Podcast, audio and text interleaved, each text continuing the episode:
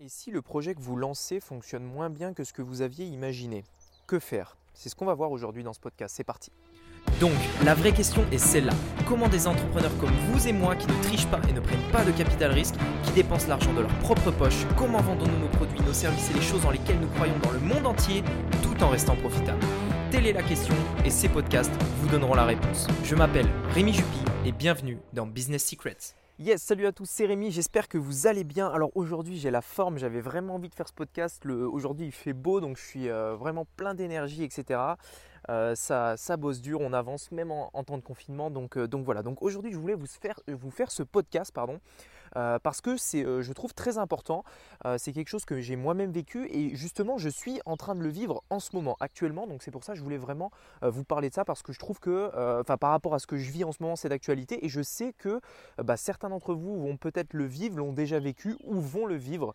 En tout cas il y a des chances. Alors ce que je veux dire par là, c'est que en ce moment, donc en fait, si vous voulez, on est en train avec mon équipe de créer un nouveau projet, une nouvelle offre dans une toute autre niche, rien à voir avec ce que j'ai déjà pu faire, puisque là, on est vraiment dans la niche de la santé, etc. Donc c'est assez large, mais on est dans une niche assez spécifique là-dedans. Et justement, on lance ce nouveau projet. On met en place une offre, on met en place quelque chose, voilà, c'est un travail qui dure quand même depuis des mois, donc ça fait des mois qu'on est dessus pour mettre en place une offre, pour créer quelque chose de vraiment bien, un bon site, des bonnes publicités, toute une séquence email, etc. Enfin bref, quelque chose vraiment de très bien fait, donc ça fait vraiment des mois qu'on est dessus.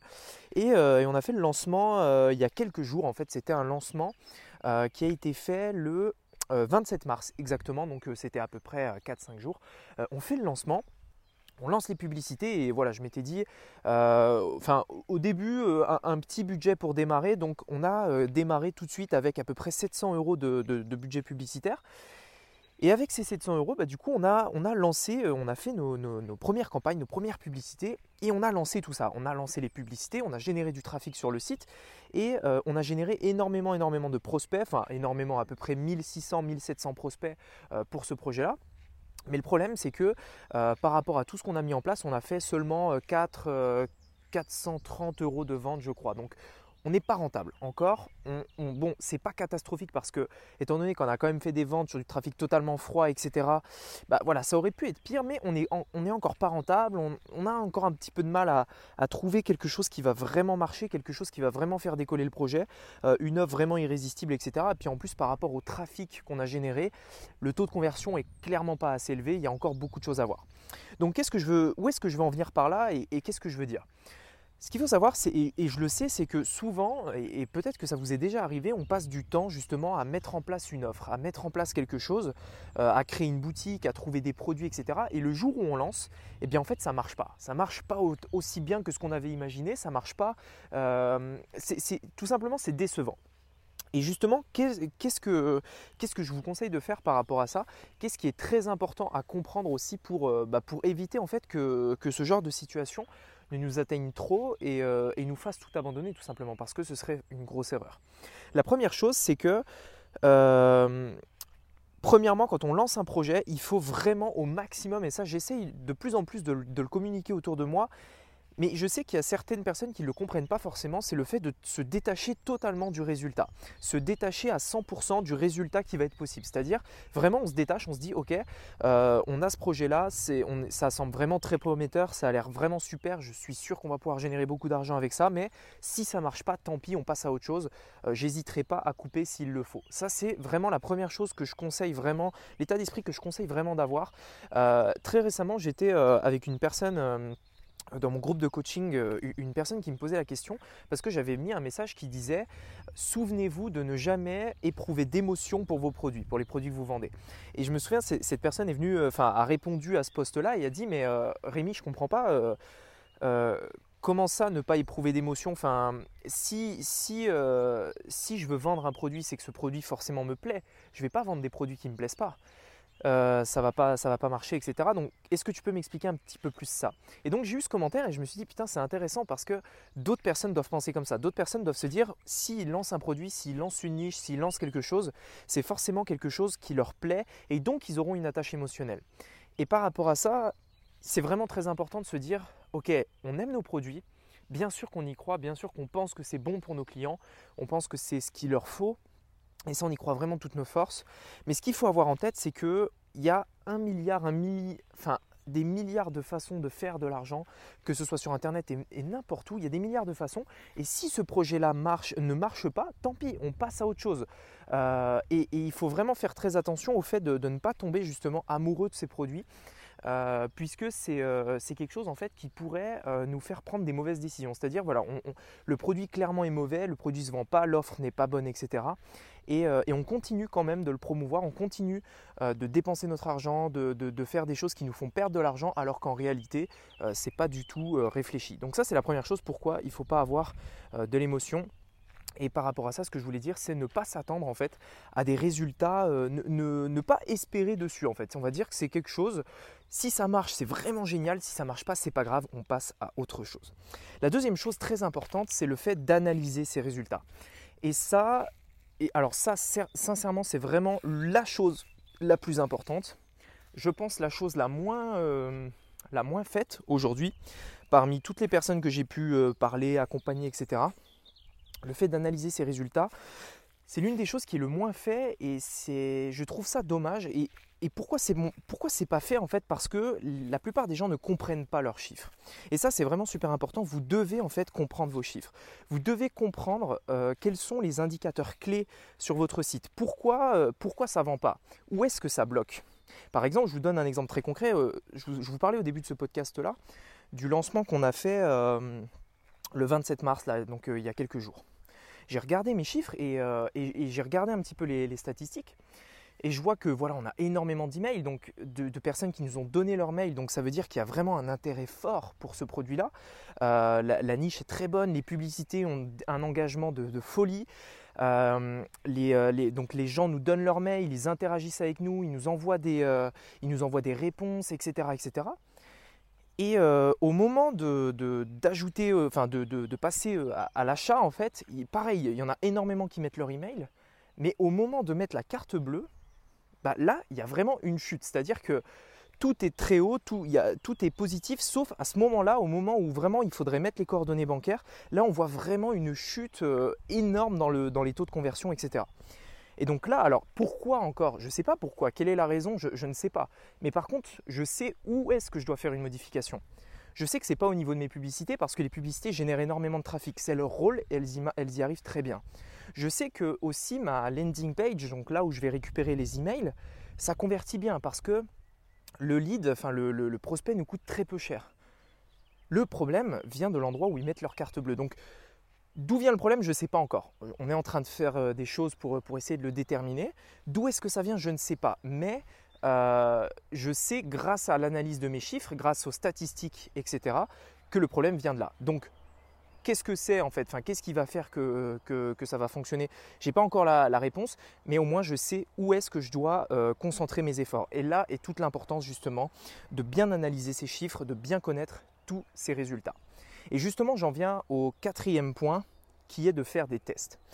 Et là, encore une fois, c'est une chose très très peu faite, vraiment très peu faite, le fait de faire des tests. Qu'est-ce que je viens de dire juste à l'instant? En fait, je vous disais, voilà en fait, j'ai fait quelque chose, je l'ai lancé et voilà, au final, je n'ai pas eu les résultats que je m'attendais. Donc maintenant, grâce à l'analyse des chiffres, je sais où est-ce que je dois concentrer mes efforts pour que ça marche. Quoi faire pour que ça marche? Ça, en fait, la seule manière de le savoir, c'est de faire des tests. Qu'est-ce que je dois changer?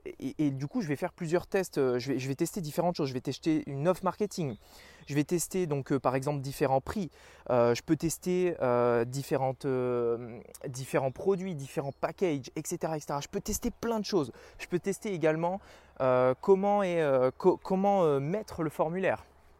Quelle couleur je mets? Bon, les couleurs, c'est un petit peu un détail, mais comment mettre en forme le formulaire? Quoi proposer, etc., etc. Il y a tout un tas de choses qui ne sont pas parfaites et qu'on ne peut pas déterminer sans faire de tests. Et ça, c'est vraiment super important. Je vois trop peu de personnes aujourd'hui qui font des tests de manière générale surtout. C'est-à-dire que même si aujourd'hui, vous avez quelque chose qui marche, qui vend et qui est rentable, faites des tests pour le rendre encore plus rentable. Par exemple, imaginons que vous avez, je ne sais pas, sur votre boutique, votre site ou quoi, vous avez un très bon retour sur investissement, c'est-à-dire que vous avez un retour sur investissement de 3. Ça veut dire que si vous mettez 1 euro en publicité, vous avez 3 euros de vente de chiffre d'affaires généré. Pourquoi ne pas rajouter des choses, améliorer des choses, affiner des choses, tester des nouvelles choses, des nouveaux angles, des nouvelles offres pour peut-être faire passer votre retour sur investissement à 4, puis à 5, etc. etc. C'est des choses qui sont possibles à mettre en place, mais pour le savoir, pour le faire, il faut tester. Et souvent, et c'est pour ça que je me bats contre ça, je vois beaucoup de personnes sur Internet qui disent « bah voilà ». Par exemple en dropshipping surtout, hein, ils disent que en fait, ce qui fait que ça marche, c'est le produit. C'est-à-dire, vous prenez 10 produits que vous estimez qui ont du potentiel, vous testez ces 10 produits-là et vous allez essayer d'en trouver un qui fonctionne. S'il y en a un qui ne marche pas, bah, à la limite, vous le mettez de côté, vous passez au produit suivant, etc., etc., etc. Mais cette idée-là, elle est complètement… je trouve qu'elle n'est pas du tout, efficace parce que… Si votre produit ne s'est pas vendu alors que vous aviez tous les indicateurs qui disaient qu'il était bon. C'est-à-dire si vous avez sélectionné ce produit-là, ce n'est pas un hasard. Vous l'avez sélectionné parce qu'il avait beaucoup de ventes sur AliExpress, parce que la tendance était bonne, etc. Donc si il ne s'est pas vendu sur votre site à vous, à votre avis, est-ce que ça vient de vous? Est-ce que ça vient du produit? Si le produit se vend déjà, si vous avez vu des publicités sur Facebook de personnes qui vendaient ce produit-là, d'où vient le problème? Et souvent, en fait, ce que je veux dire, c'est que le problème ne vient pas du produit. Le problème vient de l'offre, vient d'améliorations qui auraient pu être faites, des tests qui auraient pu être réalisés pour rendre la chose rentable. Et souvent, on est, vous savez, la limite entre la réussite et l'échec d'un projet sur Internet est parfois très fine. C'est vraiment très léger et le problème, c'est que la majorité des gens ne prennent pas la peine de faire ces tests. Donc, vraiment très important, analysez vos chiffres. Et faites des tests parce que c'est vraiment l'une des choses en fait les plus importantes. Et qu'est-ce que je voulais dire aussi, une dernière chose, c'est que si vous avez déjà eu un succès par le passé et que probablement vous avez essayé de reproduire ce succès, c'est quelque chose qui est très souvent fait, c'est-à-dire que voilà, vous avez fait une boutique, vous avez fait un site, vous avez fait un produit qui a bien marché. Et vous vous dites, bah voilà, je pense avoir trouvé le truc qui marche, ça y est, j'ai le truc qui marche. Et ce que vous faites, c'est que du coup, vous allez prendre la méthode que vous avez appliquée, que vous avez fait la première fois qui a marché, et vous allez essayer en fait de la reproduire une deuxième fois pour votre deuxième projet, parce que bah voilà, vous avez un nouveau projet, etc. Ce que je veux que vous reteniez, c'est pas parce que ça a marché une fois, dans les conditions que ça a marché, que ça remarchera une deuxième fois. Et ça, c'est important pour deux choses. Premièrement, de comprendre que c'est pas parce que vous avez mis en place quelque chose qui a marché une fois, voilà, vous avez créé une boutique, vous avez mis en place un produit, vous avez mis telle offre, etc. Vous l'avez testé et hop, ça a marché. C'est pas parce que ça a marché une fois que ça marchera une deuxième fois sur un autre produit, à un autre moment, etc. Et ça, pourquoi c'est important aussi? Une deuxième chose, pourquoi c'est important? C'est parce que il y a pas mal de personnes aujourd'hui sur Internet qui vont en fait, comment dire, elles vont vous proposer des conseils, elles vont vous donner leur avis sur quelque chose qui a marché, mais qui a marché qu'une fois. Quelque chose qui marche une fois, pour moi, ça n'a aucune valeur. Une personne qui a eu un seul succès n'est pas une personne qui peut apprendre aux autres. Une personne également qui n'a pas eu d'échec, c'est encore pire. Bon, ça c'est un autre débat, mais on pourra en parler plus tard. Mais encore une fois, c'est très important. Donc ce que je voudrais dire par là, c'est que quand quelque chose ne marche pas, puisque c'était le sujet de ce podcast à l'origine, quand vous lancez quelque chose et que votre nouveau projet ne marche pas, premièrement, n'abandonnez pas tout de suite. Regardez vos chiffres. Où est-ce que ça bloque? Qu'est-ce qui ne va pas? Qu'est-ce que vous pouvez faire? Qu'est-ce que vous pouvez changer? Qu'est-ce que vous pouvez tester pour aller vraiment au fond de la chose? C'est-à-dire ne pas s'arrêter vraiment au premier test que vous avez fait et qui dit « hop, ça ne marche pas ». Non, allez plus loin. Testez d'autres offres, testez d'autres formats, testez d'autres publicités, etc., etc. Analysez vos chiffres, appliquez des modifications et testez, testez, testez. Et deuxièmement, n'oubliez jamais que ce n'est pas parce que ça a marché une fois que ça marchera toujours. Donc si un jour vous lancez un nouveau projet en utilisant la même stratégie que vous avez déjà utilisée par le passé qui a marché, eh bien dites-vous que ce n'est pas forcément, la seule manière de réussir, il y en a plein d'autres. Et ce n'est pas parce que ça a marché une fois que ça marchera une deuxième fois. Donc voilà, c'était simplement pour vous partager ça. Écoutez, je voulais vraiment faire ce podcast parce que je sais et moi-même je le vis. Alors plus on a eu d'échecs, plus on l'accepte entre guillemets. C'est-à-dire que au bout d'un moment, si vous voulez vraiment réussir, si vous avez vraiment cette rage au fond de vous qui a envie de réussir, vous allez avoir beaucoup plus d'échecs que de réussites. Et d'ailleurs, vous pouvez demander à n'importe qui, il vous dira la même chose que moi. Ce que je voudrais dire par là, c'est que Je sais qu'il y a des personnes, peut-être c'est leur premier projet, peut-être que c'est votre premier business sur Internet, c'est votre premier business tout court. Et je sais que ça peut être dur en fait de commencer tout de suite par un échec. C'est-à-dire on se lance et ça ne marche pas, et puis ça traîne, et puis c'est long, et puis c'est plus dur que ce qu'on pensait. Et ça en fait, premièrement, dites-vous que c'est normal, mais surtout n'abandonnez pas. N'abandonnez pas justement au premier obstacle. Allez plus loin, testez, demandez des conseils, demandez à des personnes qui savent de quoi elles parlent. Qu'est-ce que vous pourriez changer? Qu'est-ce que vous pouvez modifier? Qu'est-ce que vous pouvez améliorer pour essayer de rendre votre projet rentable, rendre votre projet fonctionnel tout simplement. Voilà. Écoutez, merci beaucoup de m'avoir écouté. Je vous souhaite un très bon week-end. Passez un bon confinement. Et on se dit à très bientôt pour un nouveau podcast. N'hésitez pas à mettre un avis sur iTunes si ce podcast vous plaise, s'il vous inspire vraiment. Mettez-moi un avis, ça ferait vraiment super plaisir puisque moi ça me permet, vous savez, de me classer dans iTunes pour faire découvrir ce podcast à encore plus de personnes. Et mon objectif c'est d'atteindre très rapidement les 100 000 téléchargements sur ce podcast. On y est bientôt, enfin bientôt, on est à peu près à 18 000 au moment où je fais ce podcast-là. On est à peu près à 18 000 téléchargements et j'aimerais atteindre les 100 000 assez rapidement, au moins en 2020 en tout cas. Donc j'ai besoin de votre aide, mettez-moi un petit avis vraiment, mais voilà, un avis sincère, vraiment quelque chose sincère. Même si vous n'aimez pas, dites-le moi, il n'y a pas de souci. Voilà, écoutez, merci beaucoup, je vous souhaite un très bon week-end, une très bonne journée et à très bientôt. Ciao.